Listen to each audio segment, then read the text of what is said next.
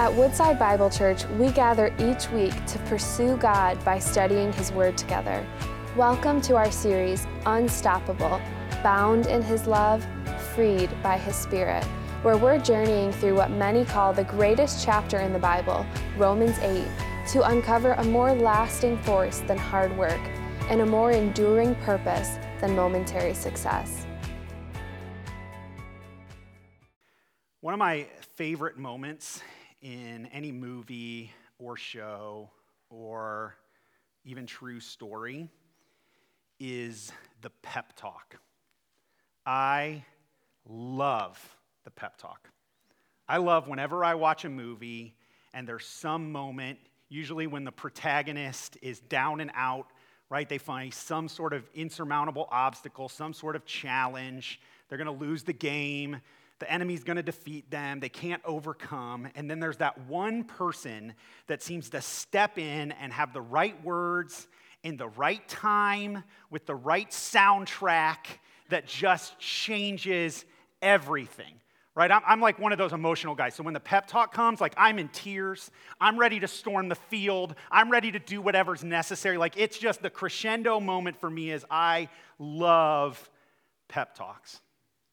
I love the moment when we're down and out and the right words spur on the person to overcome their challenge and achieve victory.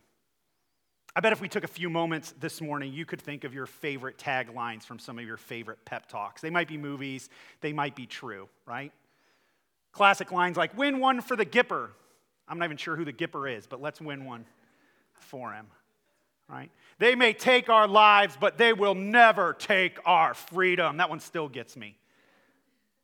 We, we all have those kind of moments where we just need a good pep talk. Apparently, my Ohio State Buckeyes needed a better pep talk yesterday from Ryan Day at halftime. So, kudos, kudos to Jim Harbaugh for saying what was necessary. But pep talks are incredibly motivating. The right words at the right time in the right season can shift things in our lives. And today, I think we're going to encounter one of the great pep talks of all time in Romans chapter 8. The Apostle Paul in Romans chapter 8, prior to our passage, we're going to be in verses 31 through 39 this morning. Prior to this passage, has been dealing with the reality of suffering in the life of the Christian. He's been encouraging the church in Rome to recognize that we face suffering that creation groans under the pain and agony of a world laden with sin, that we ourselves groan in the suffering that we experience. But Paul's been encouraging and seeking to remind the church that God is faithful, faithful to see us through suffering. Last week, Paul's kind of dealing with suffering crescendoed in one of the great verses of Scripture, Romans 8:28, and we know that all things work together for good for those who are called according to his purpose. But I can almost imagine as Paul deals with the reality of suffering and builds to that, I can almost imagine that Paul's first readers were like, Yeah, Paul, that sounds really nice, but, but do you really understand what we're facing here? Like, do, do you really get it? Okay, God works all things together for good. I guess I believe that, but it's really hard when the doctor gives me that diagnosis. It's really hard to believe that that's God's plan when I lose my job.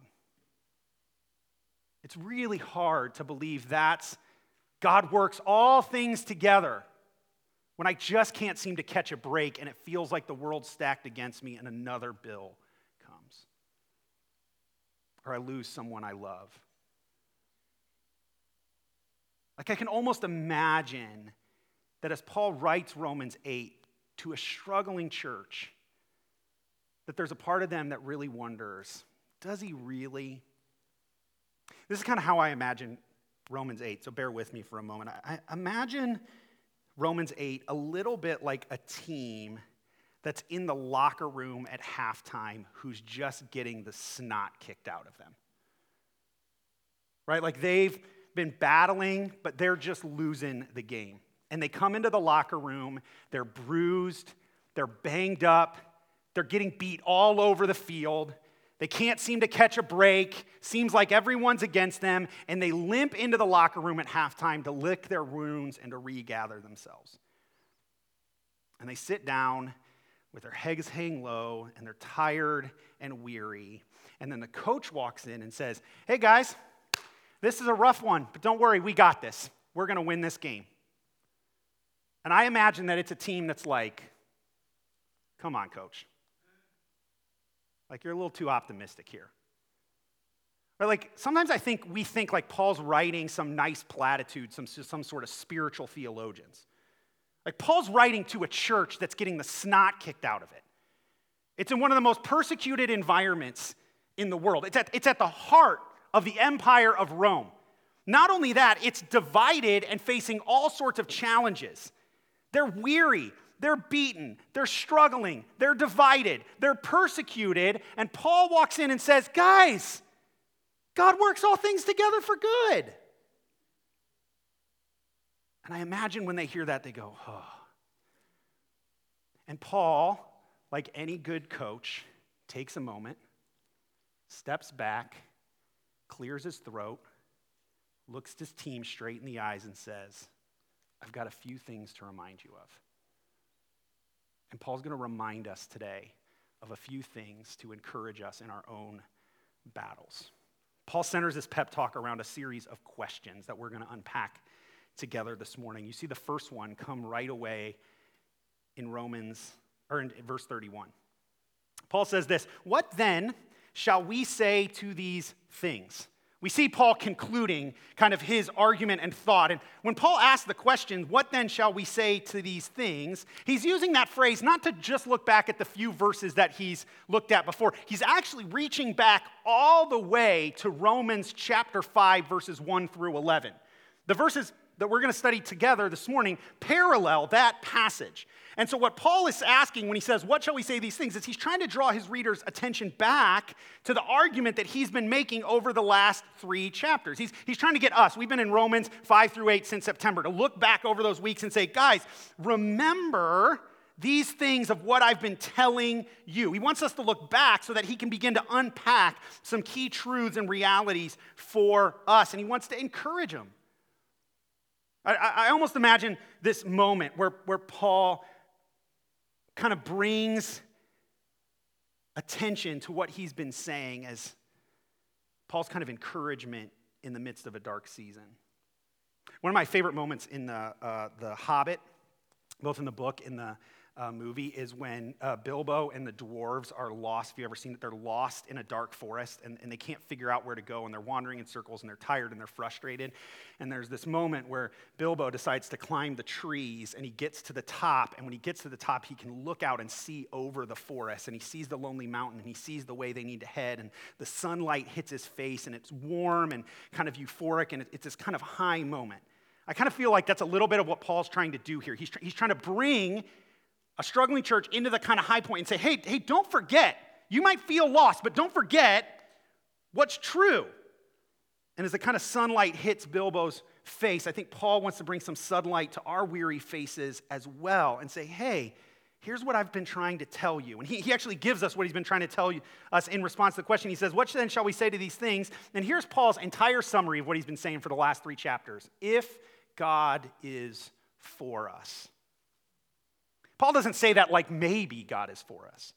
No, he, he's saying that as like this is true. God, God, in fact, is for us. If you were to summarize what Paul's been trying to teach and instruct the Roman church in the last three chapters, it's simply that that God is for you, that he's for his people. Be reminded, Paul says, as he looks back, that God is for you because he justified you freely, Romans 5 1 through 11. Be reminded that God is for you because he has replaced Adam and our condemnation with Jesus as our spiritual representative in Romans 5:12. God is for you because he's made you dead to sin and alive to Christ, the first half of Romans 6 says. God is for you because he has freed from you from sin and made you a servant of righteousness, the second half of Romans 6 says. God is for you because he has wed you to himself, Romans 7. God is for you because he has done what the law could not do for you. God is for you because there is no condemnation for those who are in Christ Jesus, Romans 8 1. God is for you because the same Spirit who raised Jesus from the dead is in you. God is for you because he has made you an heir with Christ. God is for you because he has prepared an eternal glory for you that outweighs your suffering. God is for you because he will finish his work in you. And God is for you because he works all things together for good for those who are called according to his purpose. What Paul's been trying to summarize for three chapters is to say, God, God is for you. He's on your side. And because that's true, he then asks this first key question in our text this morning If God is for us, who can be against us? And Paul assumes that question that if God is for us, then no one, no one, in fact, can be against us. That there is nothing that can stop God's forness for you. You see, the truth that Paul's been reminding us through this that if God is for us, then even what stands against us, God will use for our good. That's an incredible truth. Because the reality is that because of what God has done in Jesus, even what is most opposed to you, even the worst things that you experience, God, because He's for you, will use those for His purposes, for His glory, and ultimately for your good. John Chrysostom, a famous preacher in the church, historically says this about this verse. He says, Yet those that be against us, so far are they from thwarting us at all that even without their will, they become to us the causes of crowns and procurers of countless blessings, in that God's wisdom turns their plots unto your, our salvation and glory. See how really no one is against us. Think about that. Even the worst things that you face in your life, if God is for you, means God will take those things and use them as blessings even your enemies. God works good ultimately through every hardship you face, every challenge, everything that seems stand that seems to stand against you won't because God is for you. And how do we know that? Well, Paul says because of Jesus. Look what he says next. If God is for us, who can be against us? He who did not spare his own son, but gave him up for us all, how will he not also with him graciously give us all things? Paul's essential argument is if God in Jesus could even take what was wrong, even the death of his own son, and use it for his eternal purposes, can he not do that in your life as well? And if God would give you Jesus, can we not trust that even though it might be hard, he will give you every blessing? He will give you what is necessary. He will bring you eternally home. Paul's arguing from the greater to the lesser here. He's trying to say if God would do this for you in Christ, certainly he will finish what he has started. Think of it maybe this way um, how many of you parents have ever bought your, pres- your kid a gift and then you forgot to buy the batteries? Right? Like you, you know, like you, you bought some nice present for Christmas or their birthday or whatever that's just what they wanted. You went out, you spent more money than you wanted to, but you wanted to make your kid happy. You bought that present, you get it, you bring it, they open it up, and then you read that little small tiny print on the top that says batteries not included. I don't know if you've ever experienced it, right? But, but sometimes kids have the tendency, well, this toy's worthless then. Like it doesn't even work. And you're like, hold up, if I just spent 75 bucks on this present, don't you think I'm gonna go buy $4 worth of batteries? Calm down. Right? Like I'm not gonna invest in something to bless you with and then not complete the job. Yet, how many of us have a little bit of that response to God? Well, God, I've been following you my whole life. You're going to let me go through this? How, how can you let this happen to someone good like that? And I think sometimes God looks at us and He's like, uh, I gave you my son. He died on the cross. You don't think I got a plan here? You don't think I got a purpose? No, God's a good father. He's going to give you the batteries. He's going to give you more than the batteries. He's going to give you what you need. And that's Paul's whole argument. If God's for us, no one's going to stand against you. Nothing's going to stop. God's not going to bring you to this point and then just leave you and say, oh, here you go. Hope you can figure it out. No, He's going to bring to completion the salvation He's working in us. He's going to provide everything that we need. If He gave us Jesus, we can certainly trust He will finish the work that He's going to do in our lives to bring us into His eternal kingdom.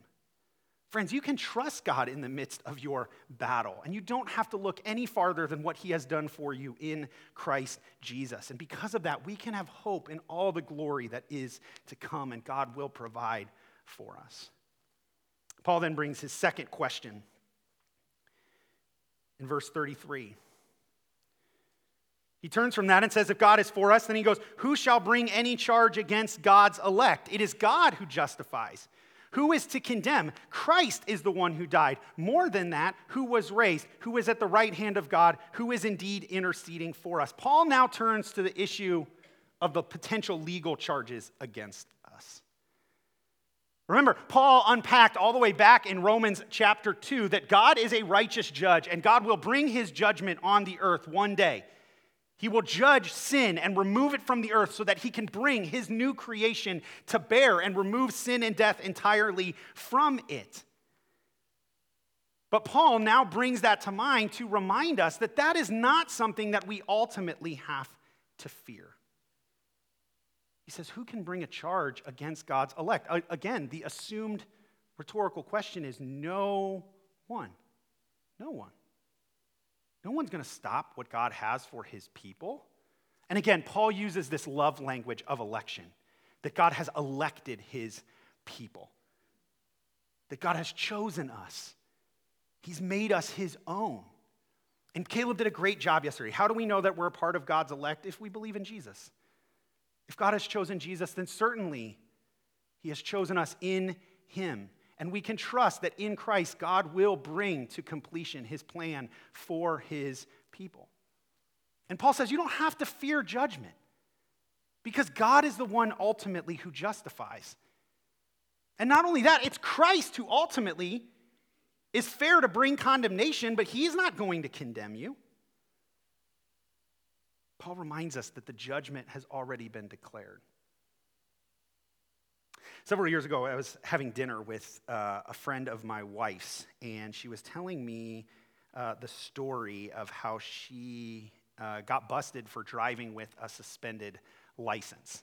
And because of that, she uh, had to go appear before the judge at court to defend herself on why she was uh, driving with a suspended license. And as she was telling us the story, she kind of had this moment where she was sharing it with us, and she said, You know, when I went to go to that courtroom, when the day came and the time came for me to stand before the judge, she said, I only had one concern in my mind, and it was, What does the judge think?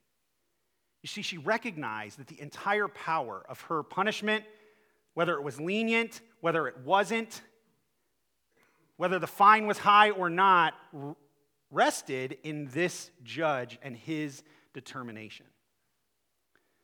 One day, all of us are going to have to stand before the judge of the universe. And what should concern our minds is what that judge will determine in that moment. But the good news of the gospel that Paul reminds us here is that we can already know the verdict ahead of time. Who, who's going to bring a charge against you?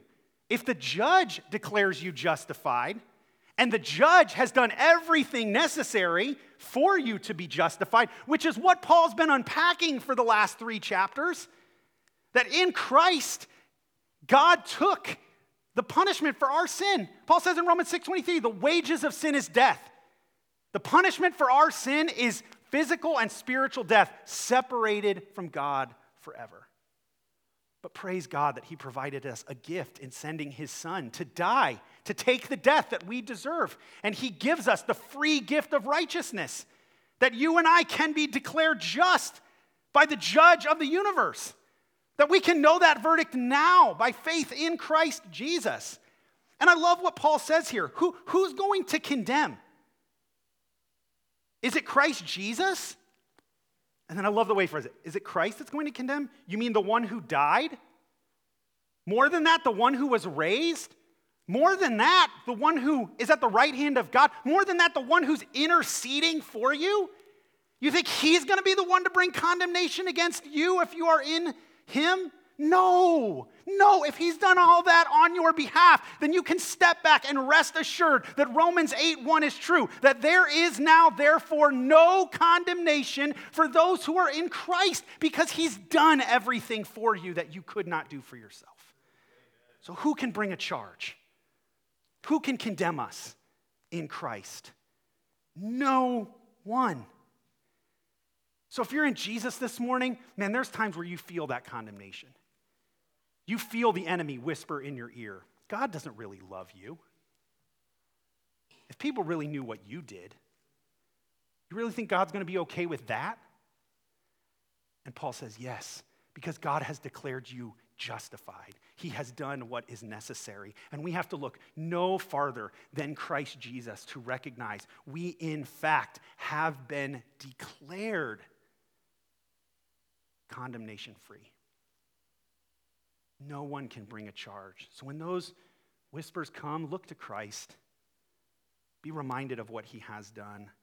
And then Paul asks his final question that he unpacks in the last few verses Who shall separate us from the love of Christ?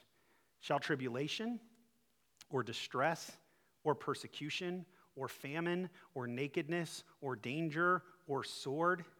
As it is written, for your sake, we are being killed all the day long. We are regarded as sheep to be slaughtered. And Paul recognizes that there's moments in our life where we face incredible obstacles. I mean, these are the big ones, right? Persecution, famine, distress, tribulation.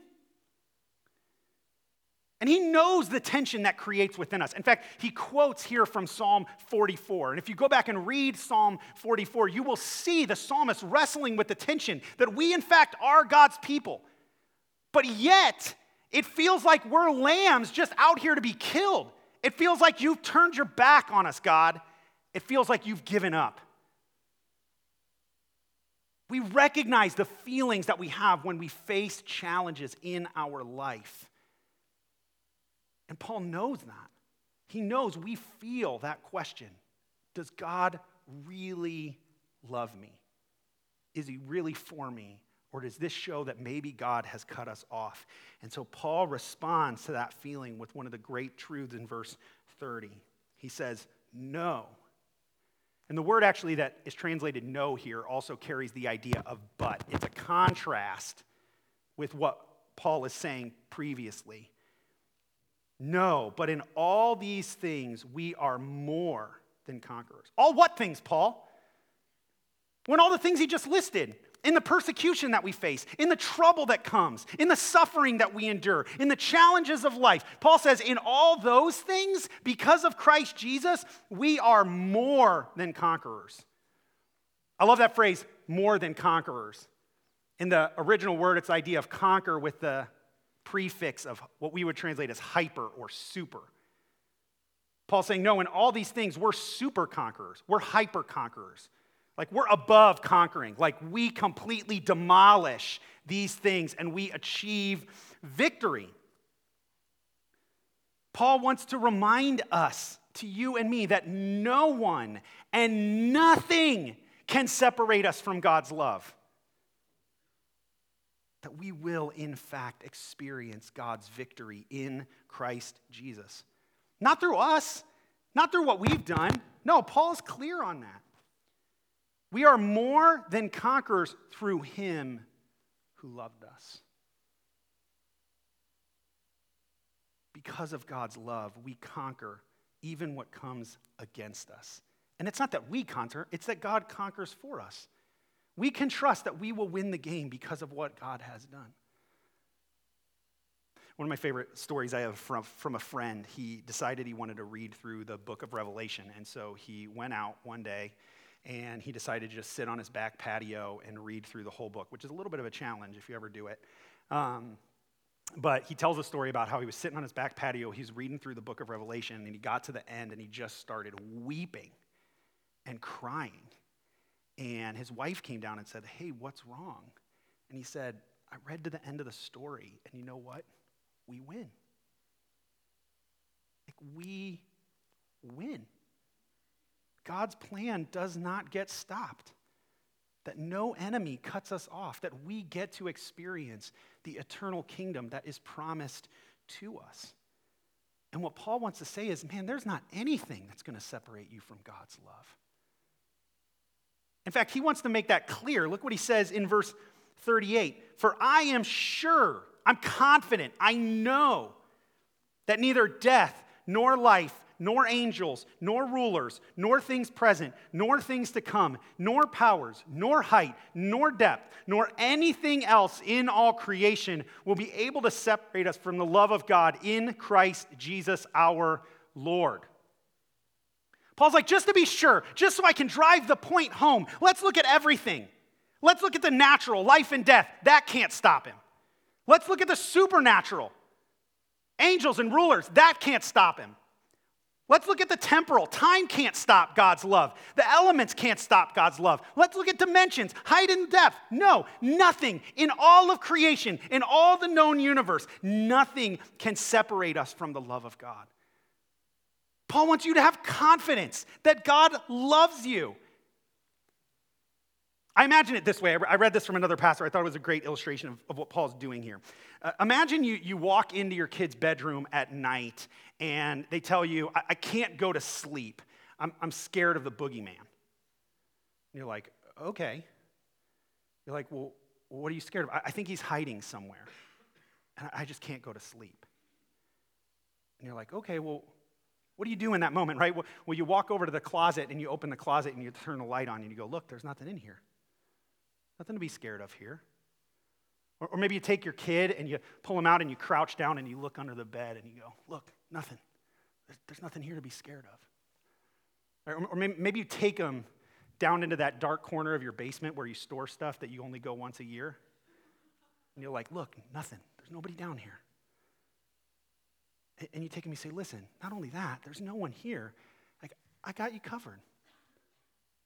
I'm stronger than the boogeyman. Right? That's like what Paul wants to do here. He's like, listen, I know it. I know things are hard right now. But, but let's look over here. Do you think death can stop God's plan? Sure didn't just stop Jesus.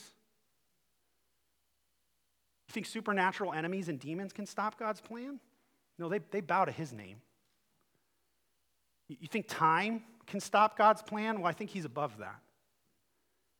You think the physical world can keep you from God's love? No. Paul's like, look around, look around. There's nothing here. Nothing. No spiritual element, no physical element, nothing that you will experience that could ever keep you from God's love in Christ Jesus. So we can have confidence. We can rest. We can go to sleep. Because God is for us. He's done what is necessary and what Paul wants to remind us through all of this is that, friends, we conquer by the God who loves us. I don't know what challenge you're facing. I don't know what hardship you're going through or will go through. But what Paul wants to remind you of is you don't have to fear because God's already overcome everything and nothing can separate you from Him and His love. So hold fast to that truth. The reason we can be confident that we, as we face our battles, that we will come out on top is because God has clearly and definitively showed his love for us in Jesus Christ. I love what Nate said earlier. All the way back to Romans 5 8. When we were yet sinners, Christ died for us. And if God would give us Jesus, won't he give us everything? And so we can have confidence in our battles we can stand firm. We can overcome. Whatever challenge you're facing, whatever obstacle you face, you can overcome and endure through Christ. And I think what Paul wants to give us here is a good pep talk to say, hold fast, stand strong. God is for you. so this morning I thought maybe we'd end this passage with just a good little pep talk. I thought maybe it'd be good for us to just have one of those moments, huddle up the team in the locker room, and let the Word of God speak to our hearts this morning to encourage us in the battles that we face and what we come against. So, this is what we're going to do. I'm going to invite you to stand up with me. And we're going to read through this passage together. And I have some responses that I want you to respond with. But here's the deal, okay?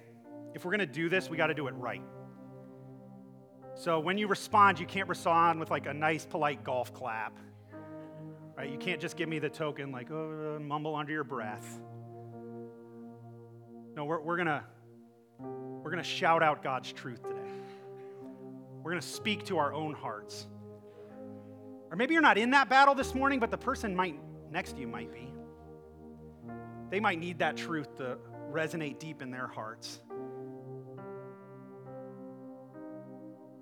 So I just want a minute for a minute as the church to just let go, to be loud, and to shout God's truth let it encourage us. Yesterday, I sat with 100,000 Michigan fans screaming their lungs out, and they brought the energy. Kudos. But That's for a football game.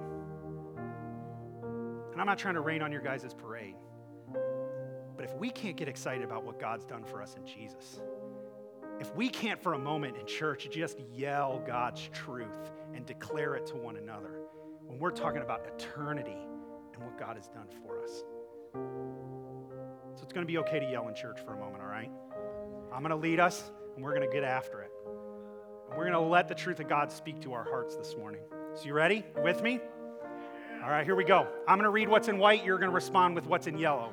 What then shall we say to these things? If God is for us, who can be against us? He who did not spare his own son, but gave him up for us all, how will he not also with him graciously give us all things? So who shall bring any charge against God's elect? No one. it is God who justifies, so who is to condemn?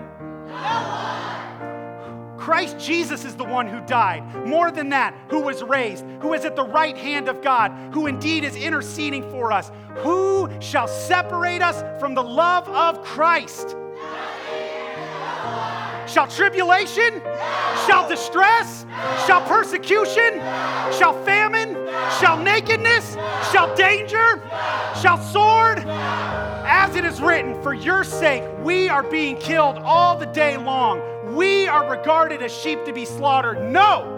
In all these things, we are more than conquerors through him who loved us. For I am sure that neither death, nor life, nor angels, nor demons, nor rulers, nor things present, nor things to come, nor powers, nor height, nor depth, nor anything else in all creation will be able to separate us from the love of God in Christ Jesus our Lord. And all God's people said, Amen.